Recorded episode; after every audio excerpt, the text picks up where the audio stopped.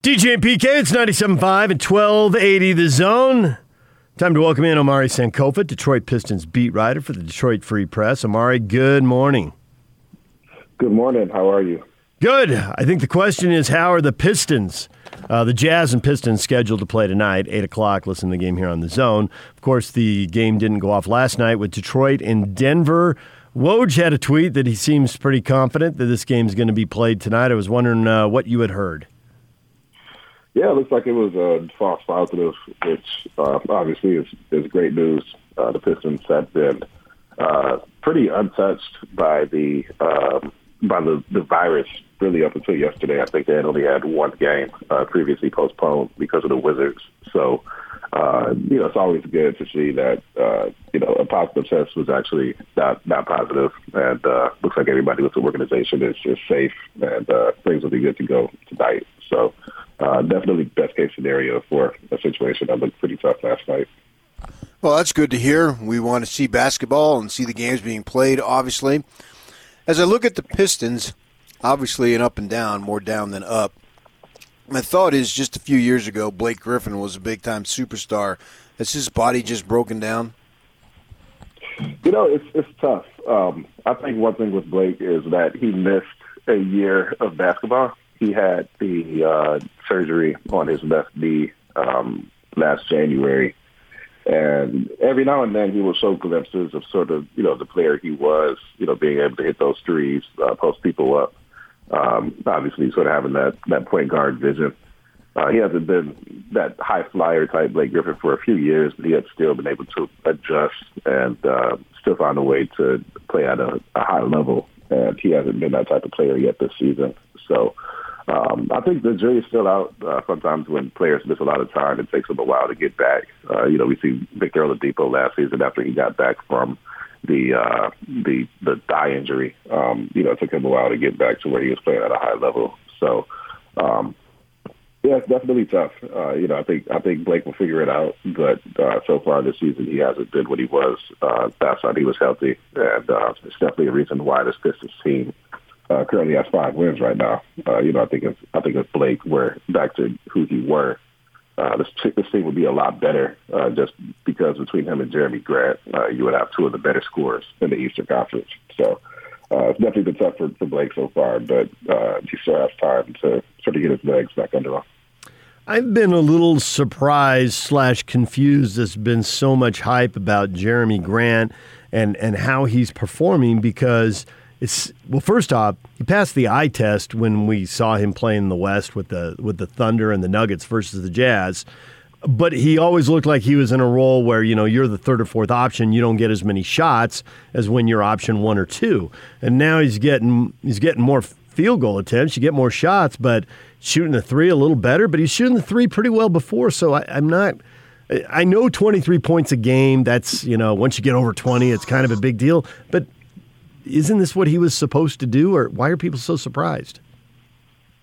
It is. I think part of it is that Jerami Grant, you know, maybe for the average fan, was not somebody that they knew about as much. Uh, outside of that um, performance in, in the bubble last season, uh, you know, I think he had mostly been in that sort of role player tier. So uh, I think especially a lot of Pistons fans, when they first signed him to that contract in November, uh, they were so surprised that he was the number one target the Pistons were going after. But when you look at his numbers from last season and even the season before when he was in Oklahoma, uh, he's doing a lot of the same things he was doing then. He's just doing it more because he's the featured player on offense and not uh, third or fourth in the pecking order behind a few other stars. Uh, he has always gotten to the rim a lot. Uh, he's doing that now. Uh, he's been a, good three-point shooter for a while. He's still doing that now. Uh, I think some of the bigger uh, improvements he's made on offense really is that he's passing the ball a lot better. Uh, he's averaging about three assists, and in the last two weeks, I think he's averaging closer to five. Uh, you know, which is a huge increase over um, how he moved the ball previously. And I think most impressively, he's doing all of this while still uh, playing really high level defense, uh, which I think is the reason why he came to Denver to begin with, because you could uh, play him against LeBron. Uh, you know, you could put him on Paul George, you could put him on all these different players who um, are among the league's best players. So uh, I would say he's definitely uh, exceeded expectations this year, uh, just because you never know how a, player will grow into a role. But at the same time, he is doing a lot of the same things he was doing already. He's just doing it more because he's now the feature player on offense. DeLon Wright, the former Ute, had been coming off the bench a little bit. Is he a full time starter now? What's his role? He's a full time starter now. Uh, he began the season coming off of the bench, and uh, Killian Hayes, he went down with a hip injury, and um, that opened the door for DeLon to uh, be inserted back into the starting lineup. And they've had some shuffling at the, the guard positions. Actually, now that I think about it, I think DeLon started the first two games at shooting guard and then came off the bench behind Josh Jackson and then was shifted into point guard once Killian went down. But that's that's I think that's the appeal of a guy like DeLon Wright is that uh, he's very versatile. Uh, you know, he he brings you a lot at, at both guard positions, and you can kind of slot him in wherever he's most needed. And uh, he has been really good at that point guard position. Uh, you know, he's really good at getting to the rim, and and he has that that drive and kick aspect to him. Uh, he's a pretty good defender. Uh, he's also somebody that head coach Dwane Casey has known for a long time, uh, dating back to their time in Toronto. So, yeah, he's really come in and seized a pretty big role early for this team. So, what has to happen for the Pistons to uh, take a leap forward and get to mediocrity? Because five and fifteen is uh, is painful to go through. We haven't had to do it very much with the Jazz, but when you do, it's painful. Uh, it's definitely tough, and, and Pistons fans let me know in my mentions that even though they know that this will be a re- rebuilding season. Um, I don't think anybody wants to. I don't think anybody wants to have that that type of record. Um, I think a big one is just getting Blake back to uh, the level he was at. Um, you know, even though he's not really shooting the ball that well, he still has a big share of the offense because the Pistons want him to get back to that level. Um, and it's just, you know, it, it can be tough when you have a guy who, um, you know, second or third on the team and, and, and total shot attempts, and they're just not making their uh, shots. So I think that's probably the uh, most clear path they have back to being a, more of an average team is uh, just having Blake get back to who he was previously. Um, beyond that, I, I, I think the team is just young. Uh, they have five rookies, uh, four of whom were taken in this past draft, and that's all uh, had pretty significant roles.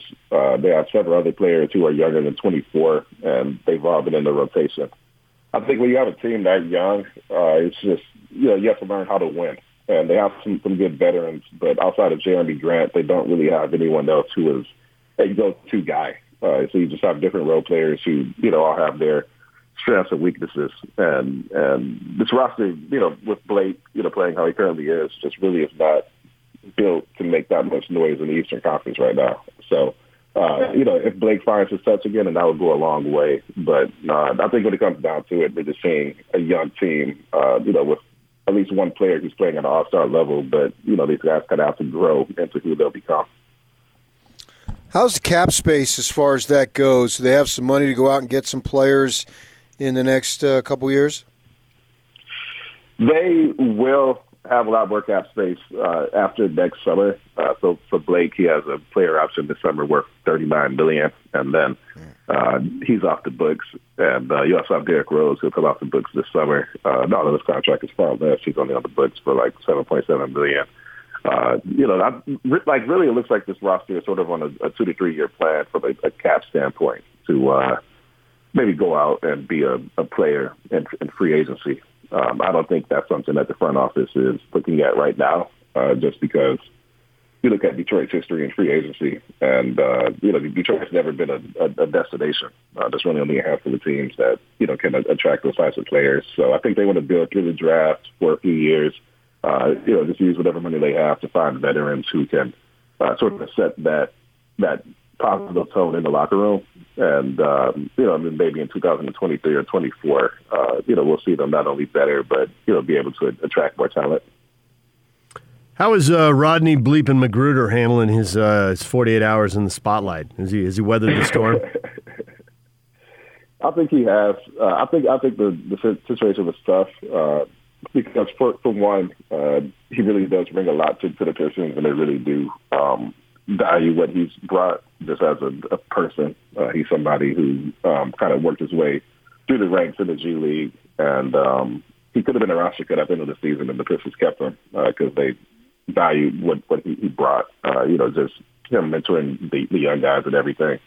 And um, yeah, you know, and I, I think that was a tough one on Sunday. You uh, approach the opposing team's bench, which uh, alone, you know, which probably never a good idea.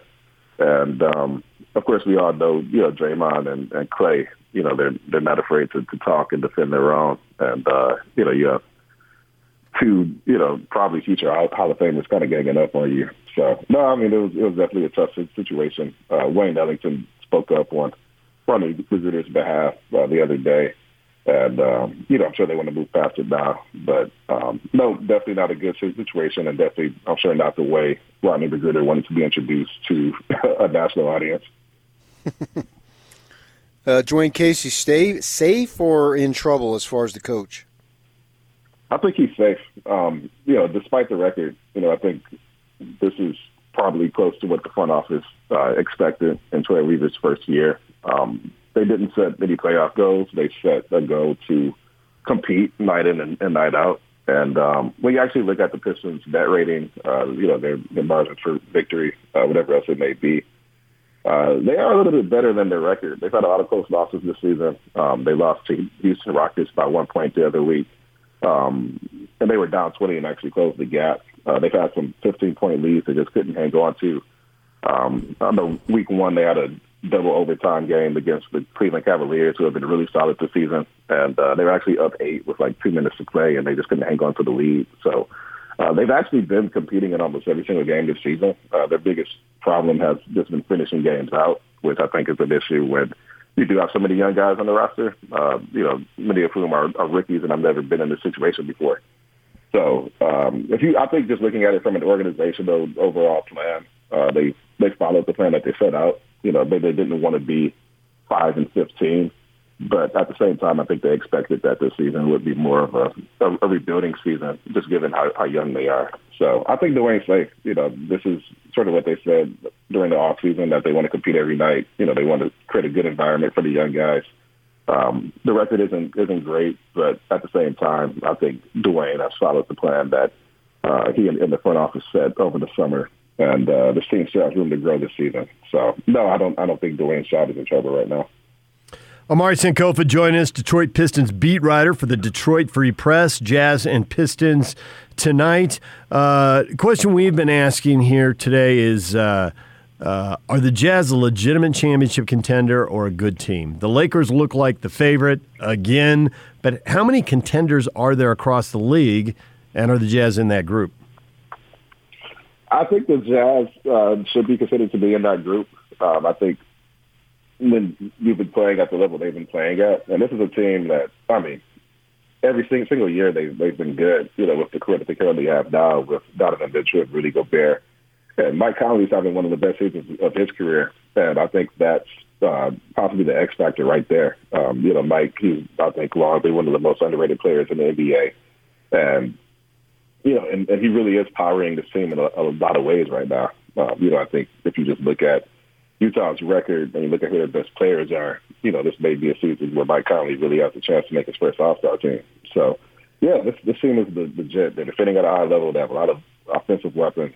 Uh, you know, if you're looking at teams that can hang with them in the seven-game series, I think they're definitely in the, in the, in the top tier of the uh, NBA right now. So still a lot of season left, but I think they belong in that conversation.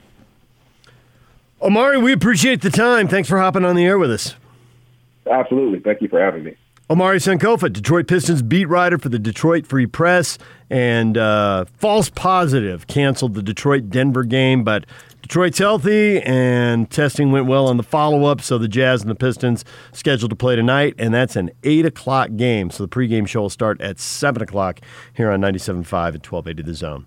There you have it, PK. A guy in Detroit a beat writer, the Jazz, legitimate contender, not merely a good team. They've made the jump. All right, that's one. Let's total them up at the end of the show. we got a lot of people weighing in on Facebook, DJ and PK, and on Twitter at David DJ James. False positive they had. I like to think of myself as the opposite. When I think of myself, when I think of what is PK, I think two words come to mind true negative. Or truly negative? Truly truly negative. Is that what you're saying? I regret bringing that up. You triggered that, Yak. You got to wear it. You won 11 in a row, then you went out and lost one. It happens. Jimmy, Jimmy just tweeted at us Jazz, really good team. They lack long athletic wings. Long athletic wings. That's the answer, huh? That's the answer. If they had long athletic wings, he would have said they lack fill in the blank. Uh, what else? They lack an offensive uh, oriented center, which obviously they don't have. Neither of their guys are offensively oriented at the center position. So I I wonder, athleticism matters, but I wonder if it matters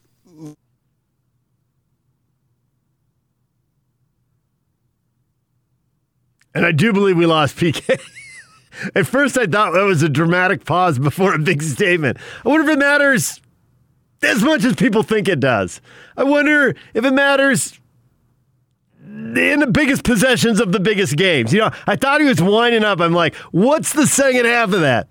And right now, he's ranting in his basement, and we're not getting it.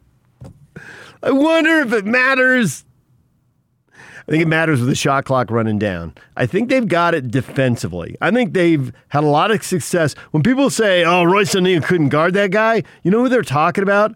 They're talking about matching him up with someone who's just too big, the Joker. He's just a massive size disadvantage for however many possessions he spent on Jokic.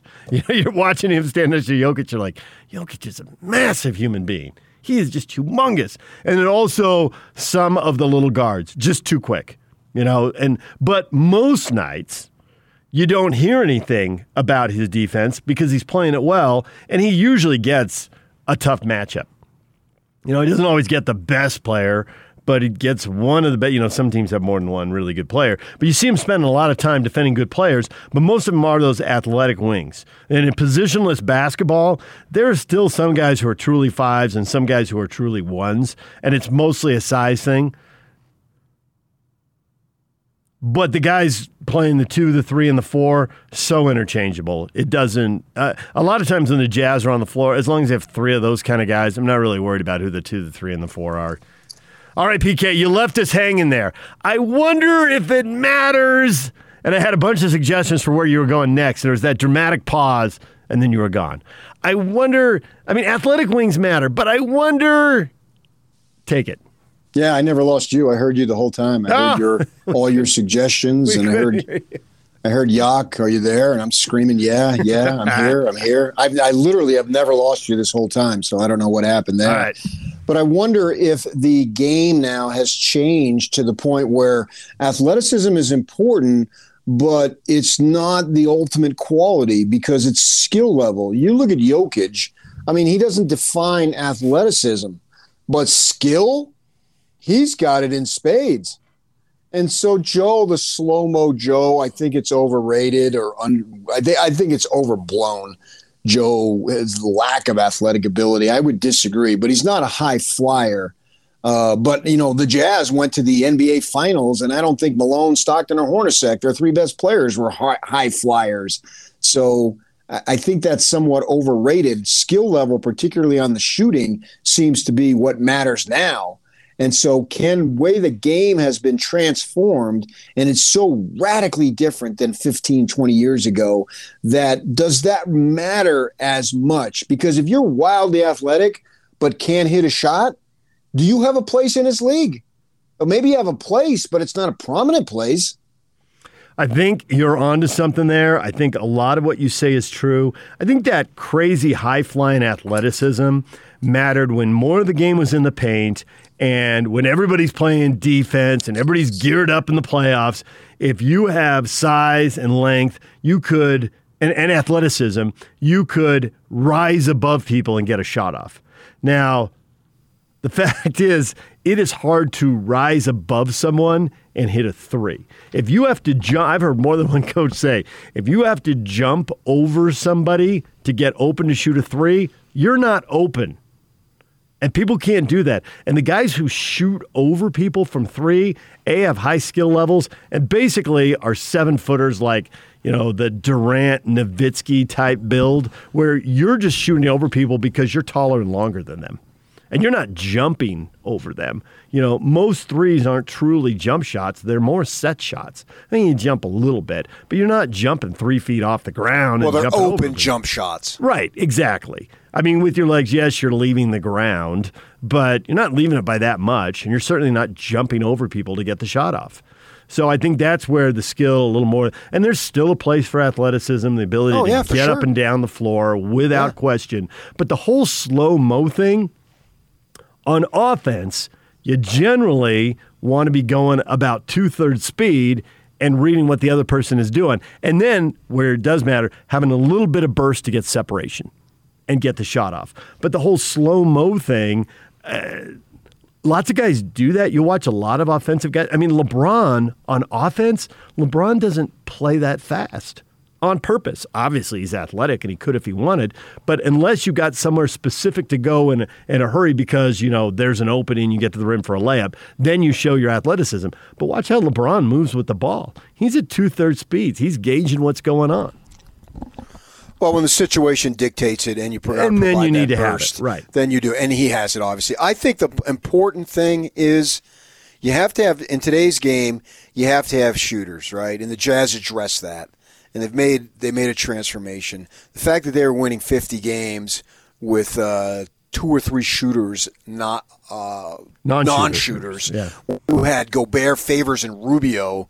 Quin Snyder should have been the freaking Coach of the Year award should have been named after him uh, when they were doing that. I mean, that was remarkable when you think about it. Uh, maybe we didn't see it because it's like watching your kid grow. You don't notice it, but he's growing. Uh, but to do what he did there and to win that many games was incredible. Well, they've addressed that and they've moved away from that. But I still think you need guys who what I what I think is the most important as far as athleticism is the ability to create your own shot. You need guys who can do that because if you do that, obviously by definition you're creating your own shot, but you're also forcing collapsing of defenses that in turn creates shots for other guys. And Donovan Mitchell spoke to this in one of his self critiques as far as we know he can get to the basket and has great balance and euro step and athletic ability. We've seen that a million times. But what he spoke to it, I think it was that uh, last year at some point, maybe it was the year before, he was talking about how he needs to increase his ability to create for others. Well, because he has the ability to create for himself, that means he also, by definition, has the ability to create for others. And he needed, by his own acknowledgement, he needed to get better at that. So I think you need to have those elements of your team. If you just have a bunch of standstill shooters, well, then you're all running around and become easier to defend. Whereas if you have guys who can break down the defense, they create the mismatches and the weak side, strong side, guys open here, guys open there type of thing. And Mitchell and Clarkson provide that to the Jazz. And Conley has the ability too to get in the paint. We've seen him do that offhand floater a million times also. So they have it. They just don't necessarily have it in spades. You you pretend like you can't break it down, but that was beautiful. You just broke it down. You broke it down. You got your pretend thing going on. I'm reading a book right here. I, am reading right, right Basketball from the for pages. dummies? Yes. Because And that, it's got my picture on because it. that athleticism. If you got a couple guys, you can wreck that switching defense that has haunted them at times. yeah. multiple Yeah. times. And it's like, okay, you're standstill guys. We're going to switch everything. You, you can't get open. You got to be able to beat somebody. And even then, like like Harden is athletic. I don't want to say he isn't athletic, but that's not why he drove the Rocket offense. He was like some kind of. Uh, it, was like some kind of Zen karate kid thing. Like any movement a defender made that was wrong, Harden read it. I mean, it was like the Matrix. I mean, he just he read it. If you did any, if you reached, then he drew the foul. If you if your feet were wrong, he took advantage and blew by you. If you played off him just a little bit, then he stuck the three in your face. And it was just like instant computer analysis of any weakness, and then he make you pay for it. And it was just it was amazing. And none that he wasn't athletic and he didn't have some size, but that wasn't why he was doing what he was doing. No, I think the rigorous academics of Arizona State, even the two years that Harden only spent there, Were increases your intellect to the point where, man, what you have to make sure is that you don't overthink because your mind has been trained to push beyond the elements and boundaries that most humans cannot do. DJ PK, it's 97.5 at 1280 The Zone. We got a lot more of you weighing in on the Jazz, the championship contender possibilities. We will get to that coming up. Stay with us.